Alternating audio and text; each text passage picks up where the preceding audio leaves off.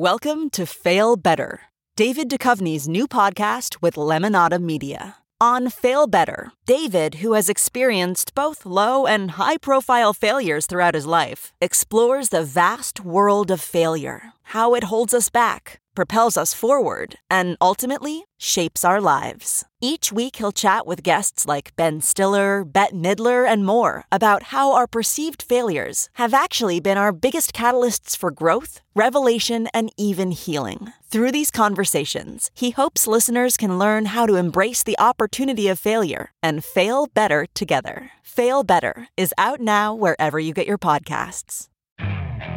Okay, picture this. It's Friday afternoon when a thought hits you. I can spend another weekend doing the same old whatever, or I can hop into my all new Hyundai Santa Fe and hit the road. With available HTRAC, all wheel drive, and three row seating, my whole family can head deep into the wild. Conquer the weekend in the all new Hyundai Santa Fe. Visit HyundaiUSA.com or call 562 for more details. Hyundai, there's joy in every journey.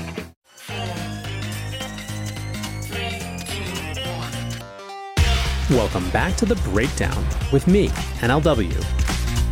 It's a daily podcast on macro, Bitcoin, and the big picture power shifts remaking our world. The Breakdown is sponsored by Nexo.io, Circle, and FTX, and produced and distributed by Coindesk. What's going on, guys? It is Wednesday, November 9th, and today we are talking US elections and inflation print previews. Before we get into that, however, if you are enjoying the breakdown, please go subscribe to it, give it a rating, give it a review, or if you want to dive deeper into the conversation, come join us in the Breakers Discord. You can find a link in the show notes or go to bit.ly slash breakdownpod. Also, a disclosure as always, in addition to being sponsored by them, I also work with FTX or Binance or, well, I'm really not sure. So let's start there. And first of all, what a couple of days. It has been head spinning like nothing I've experienced in the five years I've been in crypto, and I think frankly it's already in the pantheon of head spinning moments in business in general. I am unfortunately not in a position to talk in depth about it at the moment. The situation is still rapidly developing from everything that anyone on the outside can tell, so part of this is just not wanting to add rumors on top of what is already chaos. On top of that, of course, I am more personally wrapped up in whatever the heck happens next than most. And in those in between moments, as deeply frustrating as it might be, especially to a professional podcaster, saying less tends to be better than saying more. So, what are we talking about today then? Well, we're talking about what would have been the biggest news in any other moment, which is, of course, the US midterm elections. This election was fairly significant, with both control of Congress and the Senate up for grabs. Polling data from Quinnipiac University showed that going into the polling, Democrats had abortion policy and gun violence on their minds, while Republicans were voting for immigration and crime crackdowns. However, one thing that aligned everyone across the political spectrum was that inflation was the most frequently cited top issue for voters. This had caused many to assume that we'd see a red wave, a huge shift to the political right in these midterms. But that's not exactly what ended up playing out. The results this morning are very mixed. The Bloomberg headline reads GOP's gain is short of wave as Biden dodges worst case scenario. The New York Times writes no signs of red wave that Republicans expected. The Wall Street Journal race remains tight for control of Congress. Republicans are favored to win a House majority, but not as big as many in the party had hoped. Basically, right now, as it stands when I'm recording, Republicans do remain favored to take control of the U.S. House. However, it won't be by much if it happens, and certainly won't amount to the sort of sweeping gains that many had been projecting. Control of the Senate is currently still pretty up for grabs with contests in critical states like Georgia still too far off to call. However, in many ways, from the results that we do have, the notable thing was just sort of the trading off from the Wall Street Journal. Democrats flipped governorships in two states, while two of the nation's most prominent Republican governors, Florida's Ron DeSantis and Texas's Greg Abbott, cruised to re election. Georgia Governor Brian Kemp also held on to his seat, holding off a challenge from rival Stacey Abrams. Now, in the Senate, so far only one seat is flipped with Pennsylvania Democrat John Fetterman beating TV personality Dr. Oz. So, if you're wondering what's going on, it feels fairly clear to me that this became a battle between economic policy and inflation on the one hand, and a galvanized left who felt they needed to come out and fight in the wake of the Supreme Court overturning of Roe v. Wade. In fact, Arthur Herman, a senior fellow at the Hudson Institute, wrote Did SCOTUS, i.e., the Supreme Court of the United States, cost the GOP a victory in the midterms? One of the races that people are watching most closely, or really one of the politicians people are watching most closely, is Florida's Ron DeSantis. The Bloomberg article this morning read Ron DeSantis' victory sets him on collision course with Trump. Quote, Trump has already made DeSantis his leading foil on the campaign trail, boasting at rallies of polls that show the former president leading DeSantis roughly 2 to 1 among Republicans. Those who know DeSantis say they believe he'll seize the moment and won't be deterred from taking on Trump. Trump, who's expected to announce his own candidacy on November 15th, has increased his swipes against DeSantis, dubbing him Ron DeSanctimonious and threatening to divulge damaging information if he runs. DeSantis already has financial backing from one key Republican constituency, a wide swath of Wall Street donors and wealthy individuals, some of whom have made clear that they are not eager for a Trump return in 2024. Many see in DeSantis a candidate who is just as conservative, anti tax, and anti regulation as Trump, but with none of Trump's baggage. End quote. So, obviously, the 2024 presidential elections are going to be an extremely watched race for all business circles. And between now and then, one of the key issues that will come up will be financing issues of the government. The US government is forecast to hit the debt ceiling early next year and will require congressional approval to raise the limit. Recent debt ceiling negotiations have been tense but resolved reasonably. However, in 2011, Republicans used the debt ceiling to extract major concessions from the Obama administration. The US government was partially shut down for 21 days, furloughing 284,000 workers and seeing sovereign debt default placed on the table by the president. With just two days left until default, an agreement was reached where Republicans would authorize a raise in the debt ceiling in exchange for a dramatic reduction in spending from the Obama administration. The setup for 2023's negotiations looks remarkably similar. After releasing record stimulus in response to pandemic shutdowns, the Biden administration is facing the highest inflation in decades. It has already rolled out major long term spending packages in the Infrastructure Bill and the Inflation Reduction Act. Obviously, as we talked about before, and as we talk about regularly on this show, inflation is a key issue for both Republican lawmakers and their constituents, and excessive government spending is seen as a significant driver of inflation, rightly or wrongly. The issue is that in 2011, the US was in the middle of the recovery from the global financial crisis. While the recovery ultimately rolled over and was seen as unsuccessful in retrospect, the macroeconomic setup was strengthening domestically and could handle a congressional dustup. This time around, the US economy is weakening after flirting with recession all year. If Republicans attempt the same gambit as 2023, we could end up seeing a dramatic spending reduction, crimping government support for the economy during a decline. Market participants view a debt ceiling standoff as likely for next year. A recent Bloomberg survey showed that more than half of both retail and institutional investors see a situation at least as bad as 2011 as the likely outcome, with more than 20% of each category seeing a worst case scenario on the horizon. With global recession definitively within the range of outcomes over the next year, a global sovereign considering defaulting on its debt could be a catalyst for horrific systemic risk to ripple through the global economy. So that should be a fun one to watch play out in Congress over the next year or so. Want to keep more profits when trading? Get the best possible prices and trade with 50% lower fees on Nexo Pro. The new spot and futures trading platform uses aggregated liquidity of over 3,000 order books collected from multiple sources Utilizing the complete Nexo suite allows you to earn interest and borrow funds as you wait for the next trade setup. Visit pro.nexo.io. That's P R O dot N E X O dot I O and sign up today. This episode is brought to you by Circle, the sole issuer of USDC and a leader in crypto that's held to a higher standard. USDC is a fast, safe, and efficient way to send money around the globe. USDC is always redeemable one to one for US dollars and has over $45 billion in circulation as of October 13, 2022. Plus, Circle posts weekly reserve reports and monthly attestations of reserve capital, letting users know that USDC is safe, transparent, and compliant with regulations. Just go to circle.com backslash transparency to see why USDC is a trusted stablecoin. The breakdown is sponsored by FTX US. FTX US is the safe, regulated way to buy and sell Bitcoin and other digital assets, with up to 85% lower fees than competitors. There are no fixed minimum fees, no ACH transaction fees, and no withdrawal fees. One of the largest exchanges in the US, FTX US is also the only leading exchange that supports both Ethereum and Solana NFTs. When you trade NFTs on FTX, you pay no gas fees. Download the FTX app today and use referral code BREAKDOWN to support the show.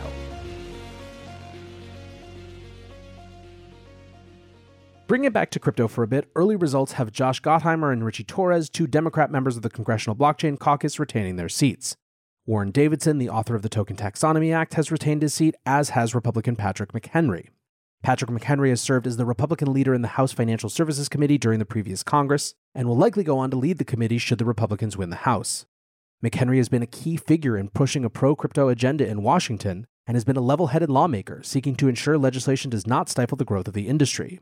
Also worth noting that the Fetterman seat that we were talking about before was the seat of retiring Senator Pat Toomey.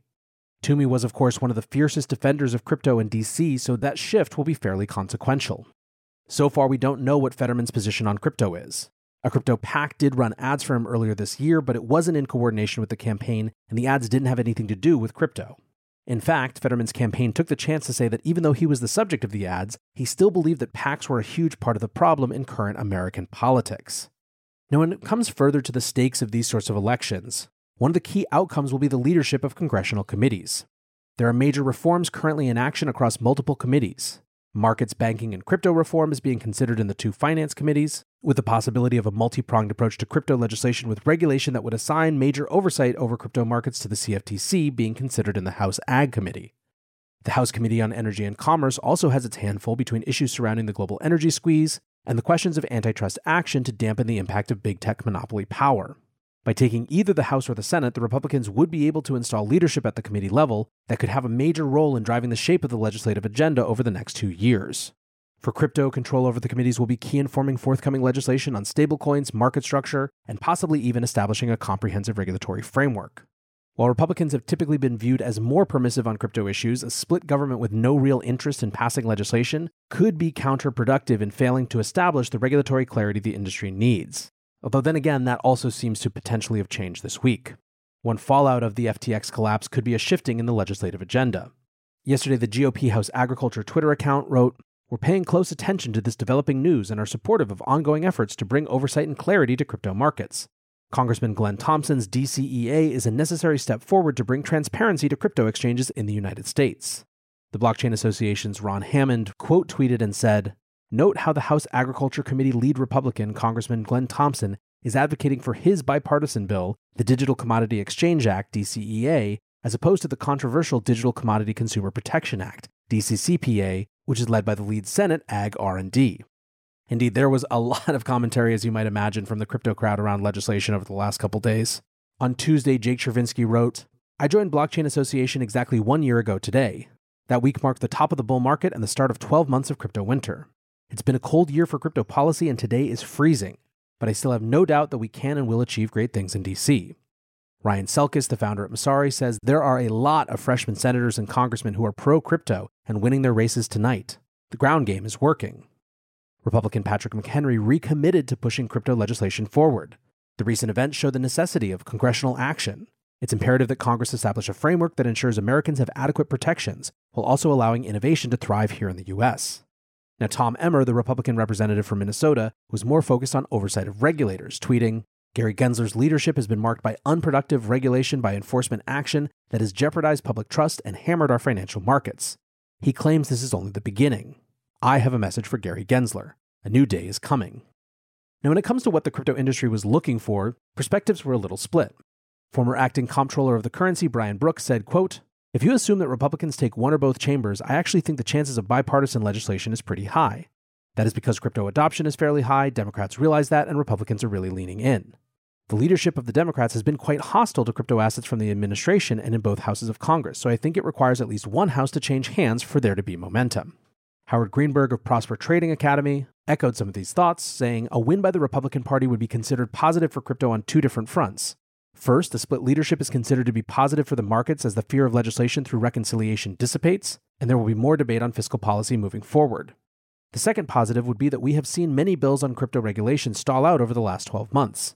The change in leadership in Congress and the Senate could lead to more cooperation and coordination between the parties, providing a more conductive atmosphere to get some legislation passed.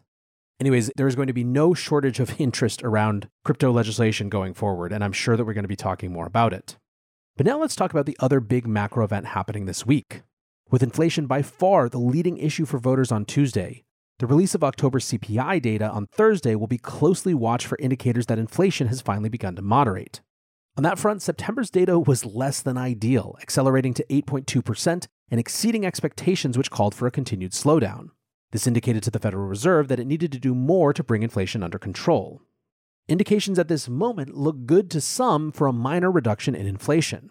Economist estimates are forecasting an average of 8% headline inflation, while core CPI, which removes food and energy inflation, is forecast to remain steady at 6.6%.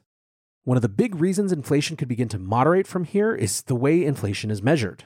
October last year was a particularly high inflation month, and month on month inflation remained elevated for the next nine months before falling to zero in July. While this wouldn't necessarily mean a decrease in the prices that are squeezing Americans, it would mean that annualized inflation will begin to show a fall off as prices stabilize at elevated levels. Joe Lavorgna, chief U.S. economist at SMBC Capital Markets, said this looks like, quote, an inflation inflection point. He pointed out that the rate of change in headline inflation has diverged from the change in core inflation and has now reached the largest speed since 2009. Quote, the last time this happened, core CPI collapsed within nine months. The upshot is that investors and monetary policymakers alike should proceed more cautiously going forward. Related data is also reflecting a slowdown in inflation. The Supply Manager's survey for the manufacturing sector, which manages prices paid for commercial inputs, moved into contraction last month for the first time since mid 2020. This could indicate that the supply shortage is beginning to clear within the U.S. manufacturing sector. The corresponding survey for services showed a small uptick, which aligns with the narrative that inflation is seen to be moving from goods to services. CEOs and CFOs reporting their earnings for the third quarter were also flagging easing inflation. The number of executives mentioning lower input prices for commodities and raw materials is rising, according to Bank of America research. More executives are reporting lower materials costs than in any quarter since they started counting in 2017. There were also some indications of a less tight labor market, as the mention of needing to pay signing bonuses to employ staff dropped dramatically from its peak last year. The level is still elevated, but it's now back within a long term range. JP Morgan analysts are ready to call the top for inflation. Quote, the disinflation phase has already begun. Bond yields are likely in the process of peaking out. Inflation prints will be meaningfully lower in three to six months' time. Our economists project U.S. core CPI at 5.3% year over year rate in Q1 versus 6.6% currently. Now, of course, other analysts are breaking with consensus and forecasting a hotter than expected CPI reading. The 8% consensus is partly based on the Cleveland Fed's real time CPI estimate, which is currently sitting a little under 8.1%. Michael Kramer, the founder of Mott Capital Management, noted, quote, CPI has come in at or hotter than the Cleveland Fed estimates 16 of the last 19 times. Analyst estimates seem too low. Others are pointing out sectors that can contribute to higher inflation moving forward. While rents are beginning to fall in major cities, the rent inflation component is smoothed out over a long period of time, so it will still feed in as higher core inflation until the middle of next year. Javier Blas, an energy and commodities columnist at Bloomberg, also noted that the price of diesel fuel had recently spiked. So the short answer is we just don't know. Inflation is poised to remain high, but whether it surprises to the upside or the downside or is right in line with expectations will be the key thing the market is looking to learn. For now, I want to say thanks again and an extra special big thanks to all of you, the listeners. I've appreciated all of your reaching out and asking if this affects the breakdown in any way, and the short answer is no. You can still expect the show just the way that it has been every day. So, with that, you know what I say next. Until tomorrow, be safe and take care of each other. Peace.